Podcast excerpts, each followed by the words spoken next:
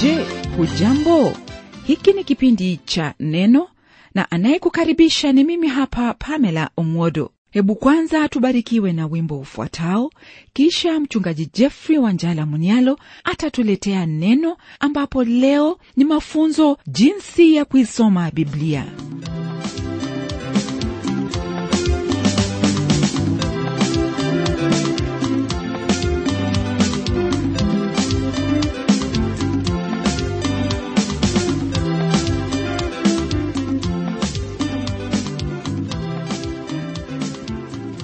Tumaini langu ni kwamba u mzima katika hali zote nami pia nikikutakia heri zake mungu maishani mwako. Leo hii tena twakutana ili kwa pamoja tuendelee kupata maelezo ambayo yahusu biblia.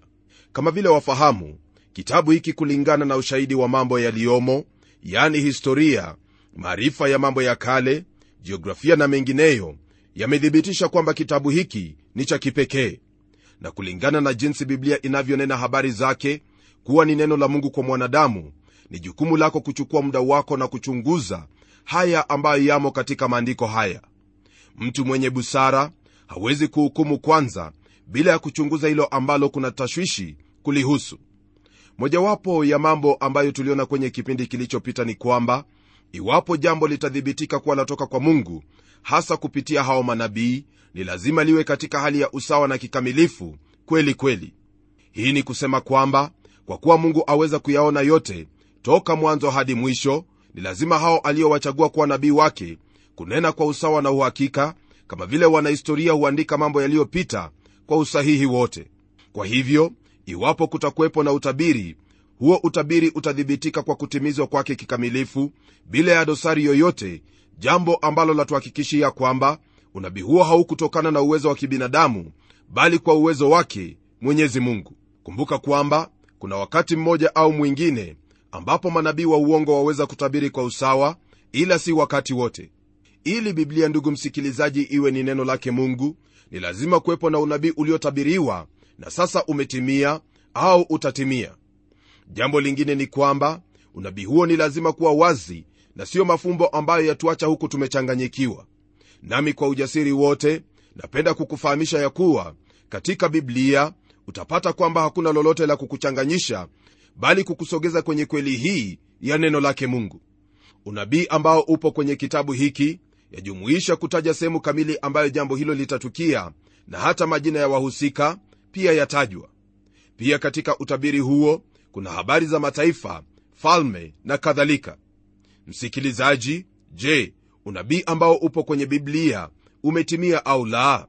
Hilo ndilo jambo ambalo nataka tuzingatie tukiona mifano iliyopo ya unabii na jinsi ilivyotimia kwa wakati wake. Na tunapotazama hayo pamoja na mengineyo ambayo yathibitisha kwamba unabii huo umetimia tutafahamu kwamba kitabu hiki siyo cha kipekee tu bali ni neno lake mungu kwako mwanadamu. Niruhusu nikimbie mbele kidogo nikwambie hivi ya kwamba iwapo kuna jambo linalothibitisha kuwa biblia ni neno lake mungu hasa kwa mwanadamu ni thibitisho la unabii uliotimia jambo ambalo pia latufahamisha kwamba waandishi wa maandiko haya walivuviwa na roho wa mungu ili wayaandike haya mambo kama vile yalivyo. Unabii ambao umetimia ndugu msikilizaji ni thibitisho na ushahidi kwamba biblia ni neno la mungu. Najua kwamba hilo ni jambo ambalo narudia kwa kusema kusudi upate kufahamu kuwa unabii ni mojawapo ya mambo ambayo ni lazima kuwa jaribio kwa lolote lile ambalo latajwa kuwa ni unabii hasa iwapo kuna ushahidi kwamba nabii ambazo zilitolewa hapo awali zimekwisha kutimia. Na katika kurasa za biblia kuna nyingi ya hizo unabii ambazo tayari zimetimia. Nazo kama vile arabuni ni hakikisho kwamba lolote ambalo halijatimia ni lazima litatimia kwa wakati wake. Robo ya maandiko yaliyomo kwenye biblia ni unabii uliotabiriwa kuhusu hayo yatakayotukia katika siku za usoni. Na zaidi ya jinsi watu wanavyodhania nyingi ya unabii hizo tayari zimekwisha kutimia. Tukigeukia sehemu yoyote ya unabii twapata kwamba kuna ubashiri ambao ulitimia katika siku za huyo nabii aliyetabiri. Mfano ni wakati ambapo nabii mikaya alimwambia mfalme ahabu kwamba iwapo atakwenda katika vita atashindwa na kuuawa pia. Ila wale manabii wa uongo ambao walikuwa pamoja naye walimwambia kwamba atapata ushindi dhidi ya adui zake kwa kuwa hakupenda lile ambalo nabii huyu mikaya alimwambia aliagiza afungiwe gerezani na kupewa maji na mkate hadi atakaporudi tena kwa amani na kwa ushindi. Mikaya alimwambia neno la mwisho kwamba iwapo atarudi basi mungu hakuwa amenena naye. Ukweli wa mambo ni kwamba mungu alikuwa amenena na nabii mikaya kwa kuwa ahabu mfalme wa israeli hakurudi tena. Aliuliwa katika vita na jeshi lake kushindwa mfalme huyu alikuwa amejifanyia mavazi ya askari wa kawaida na wala hakuvaa kama vile wafalme huvaa wakienda vitani. Lengo lilikuwa asitambulike katika mavazi yake asije akafuatwa na kuuawa. Lakini neno la mungu lasema kwamba askari mmoja wa adui zake alivuta upinde wake kwa kubahatisha akampiga mfalme wa israeli mahali pa kuungana mavazi yake ya chuma yani ni kama mshale huo ulikuwa na jina la ahabu na askari huyo bila ya kuwa na lengo lolote alivuta na ukamfikia yeye ambaye ilihitajika kumfikia. Kwa nini ilitendeka hivyo? Ilitendeka hivyo kwa kuwa mungu alikuwa amenena kwa kinywa cha nabii wake mikaya. Haya waweza kuyasoma kikamilifu kwenye kitabu cha wafalme wa kwanza sura ya 22 kuna wakati ambapo twasoma kuhusu nabii isaya naye alitabiri na kusema kwamba jeshi la waashuri hawatavuta upinde wao dhidi ya mji wa yerusalemu haya ni yale ambayo yapo kwenye kitabu cha wafalme wa pili sura ya 19 aya ya 32 kwa kweli haya ni maneno ya kushangaza sana. Unabii wa mikaya ulitimia kwa sababu mtu alivuta upinde wake kwa kubahatisha. Je wafikiri habari gani kuhusu jeshi hili la watu zaidi ya laki mbili? Si kuna mmoja ambaye aweza kujaribu kuvuta upinde wake na kutupa mshale kwenye ukuta wa yerusalemu?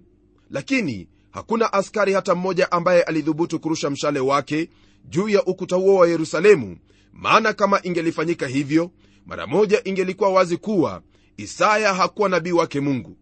Lakini utimilifu wa unabii huo ulionyesha wazi kwamba yeye ni nabii wa mungu. Nitarudia baadaye kunena kuhusu utabiri zaidi wa nabii isaya na jinsi ulivyofanyika na mengi ambayo yalitimia.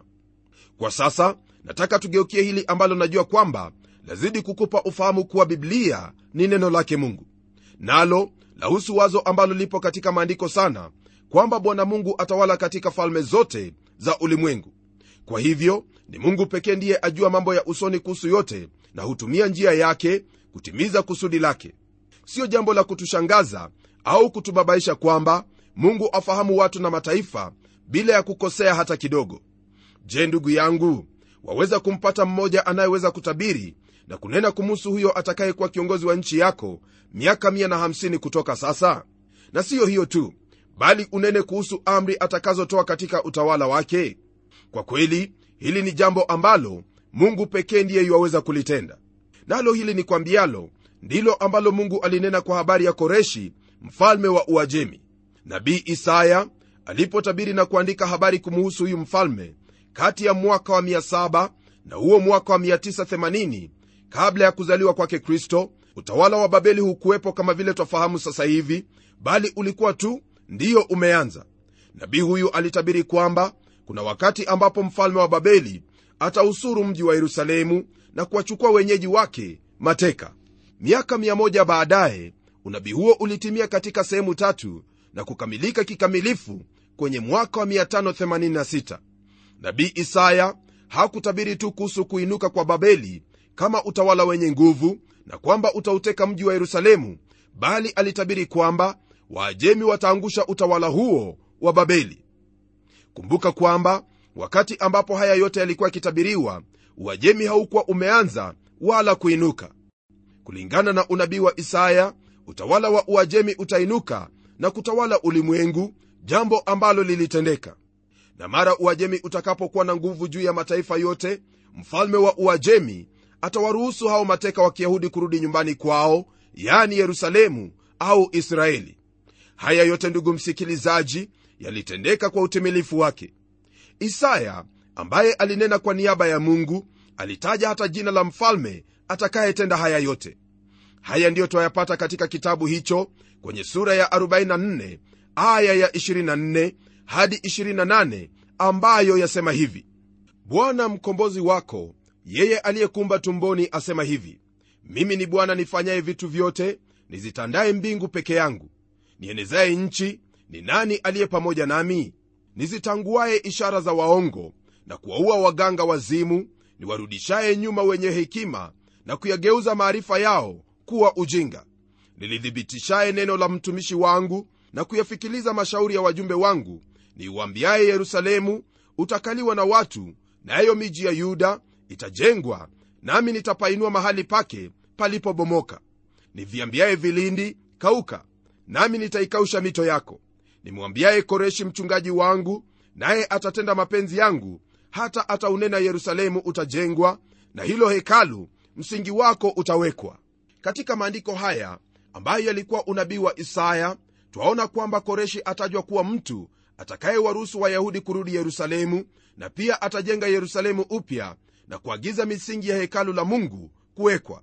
Yote haya nabii isaya aliyatabiri zaidi ya miaka 1 kabla ya mfalme huyo kuzaliwa.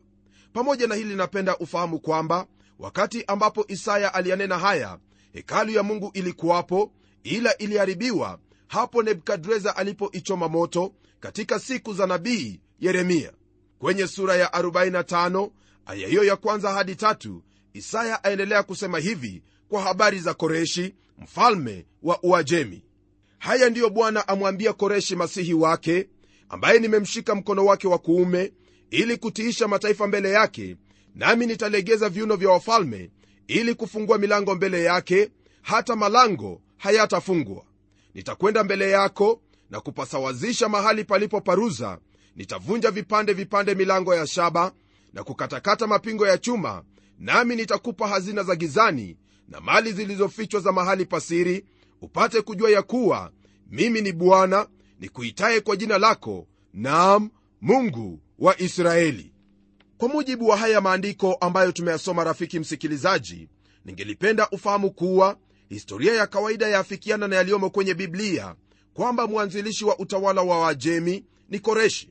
Huyu alitawala kutoka kwenye mwaka wa 559 hadi mwaka wa 530 kabla ya kuzaliwa kwake kristo. Wanahistoria wasema kwamba amri hiyo ya kuwaruhusu wayahudi kurudi yerusalemu aliitoa katika mwaka wa 538 punde baada ya kuangushwa kwa utawala wa babeli.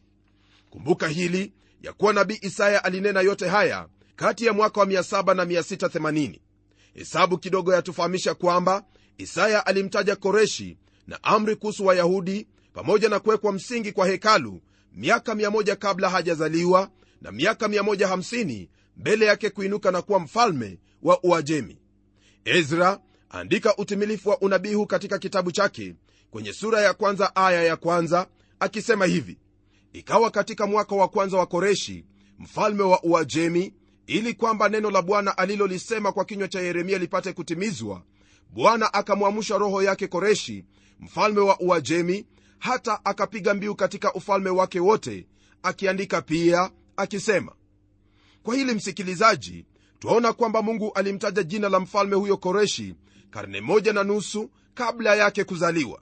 Je kwa nini mungu kunena kwa jinsi hii? Kwanza kabisa ni kwamba kwenye kitabu cha isaya sura ya 44 ajitenga na kujitofautisha na hao manabii wa uongo ambao hekima yao huirudisha nyuma na kutangua ishara zao za uongo. Ni hekima ya mungu tu ndiyo hudumu milele. Nalo jambo la pili ni kwamba mungu ataka tumake kwa jinsi alivyo mkuu na mwenye kutenda mambo ya ajabu. Asema kwamba alimchagua koreshi kabla hajamjua kuwa ndiye muumba wake kusudi siye wa kizazi hiki tupate kufahamu jinsi mungu alivyo mwenyezi na mwenye mamlaka katika kila sehemu ya maisha ya mwanadamu. Hapa twaona kwamba ubashiri ulikuwa tu sawa na jinsi historia ilivyotokea kuwa kwa sababu ni mungu ndiye alikuwa amenena kwa kinywa cha mtumishi wake je waweza kusema kwamba haya siyo matendo ya mungu? Na utakuwa na thibitisho lipi au msimamo upi ambao waonyesha kwamba haya siyo matendo yake mungu? Kwa hakika ni matendo ya ajabu ya mungu na pia thibitisho kwamba katika biblia twapata hilo ambalo mungu amenena na watu wake yani neno hakika la mungu. Kuna mifano miwili ambayo nataka kukupa. Kwanza ni kwa habari ya mji uitwao tiro.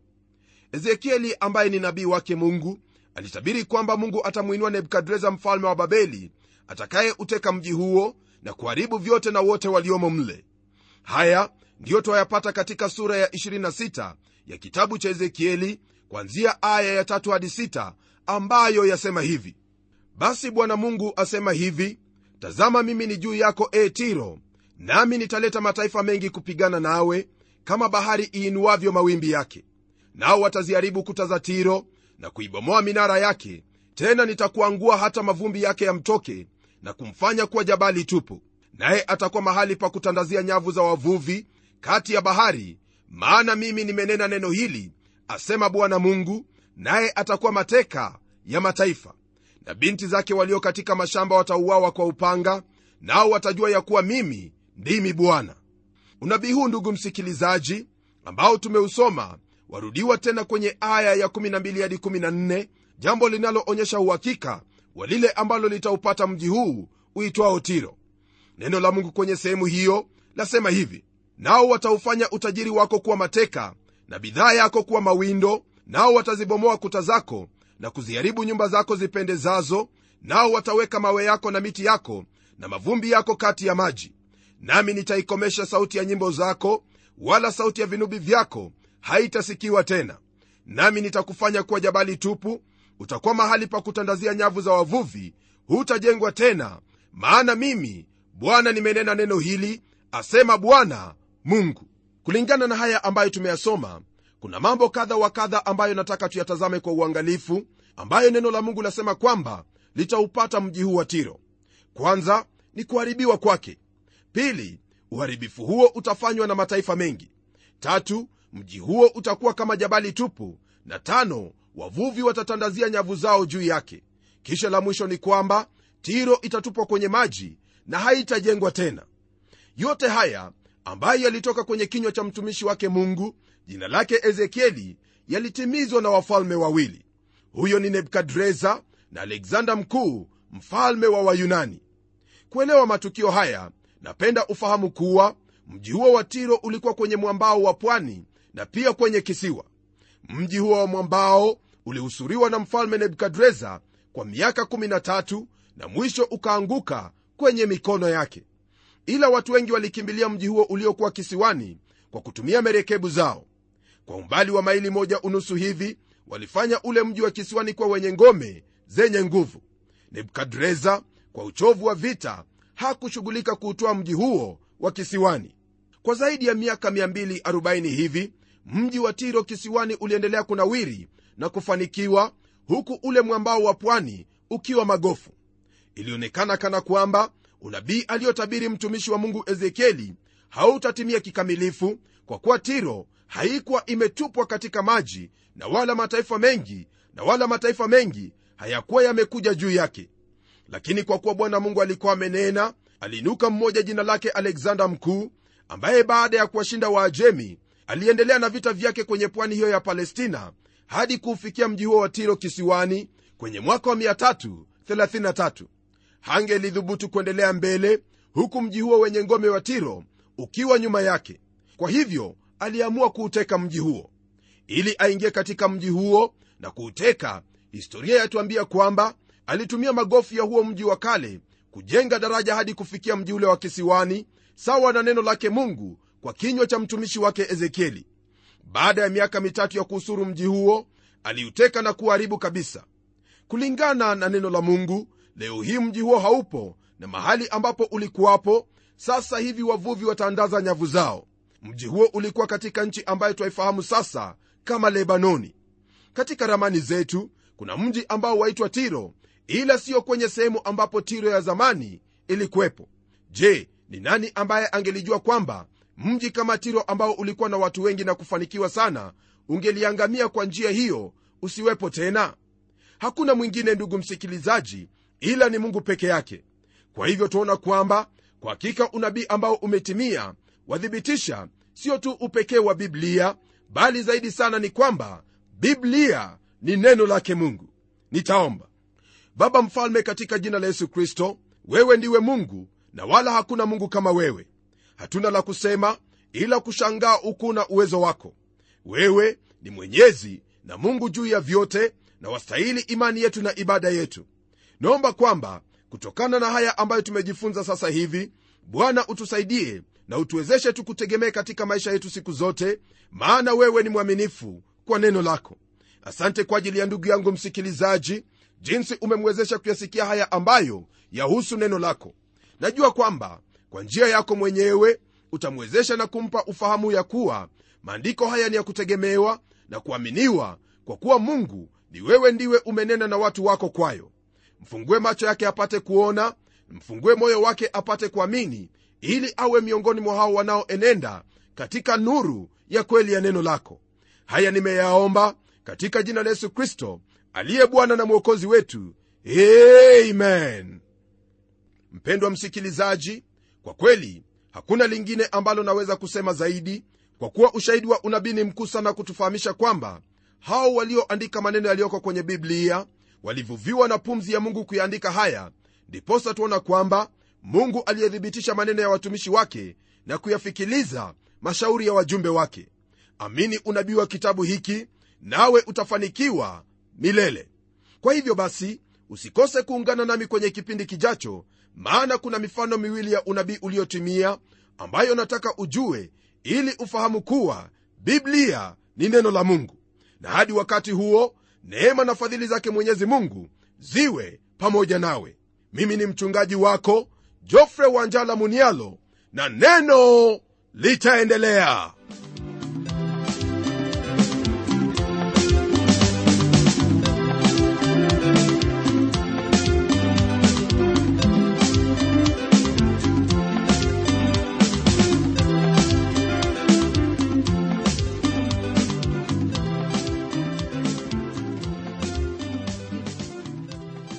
kufikia hapo msikilizaji wangu najua kwamba baraka umezipokea. Na iwapo una swali au pendekezo uitume kwa anwani ifuatayo. Transworld radio sanduku la posta ni 21514 nairobi kisha uandike code namba ambayo ni 00505 kenya. Nitarudia tena. Transworld radio sanduku la posta ni 21 514 Nairobi, kisha uandike code namba ambayo ni 00505 Kenya. Hebu tukutane tena kwenye kipindi kijacho kwa mibaraka zaidi. Ni mimi mtayarishi wa kipindi hiki Pamela Omodo nikikuaga kwa heri na neno litaendelea.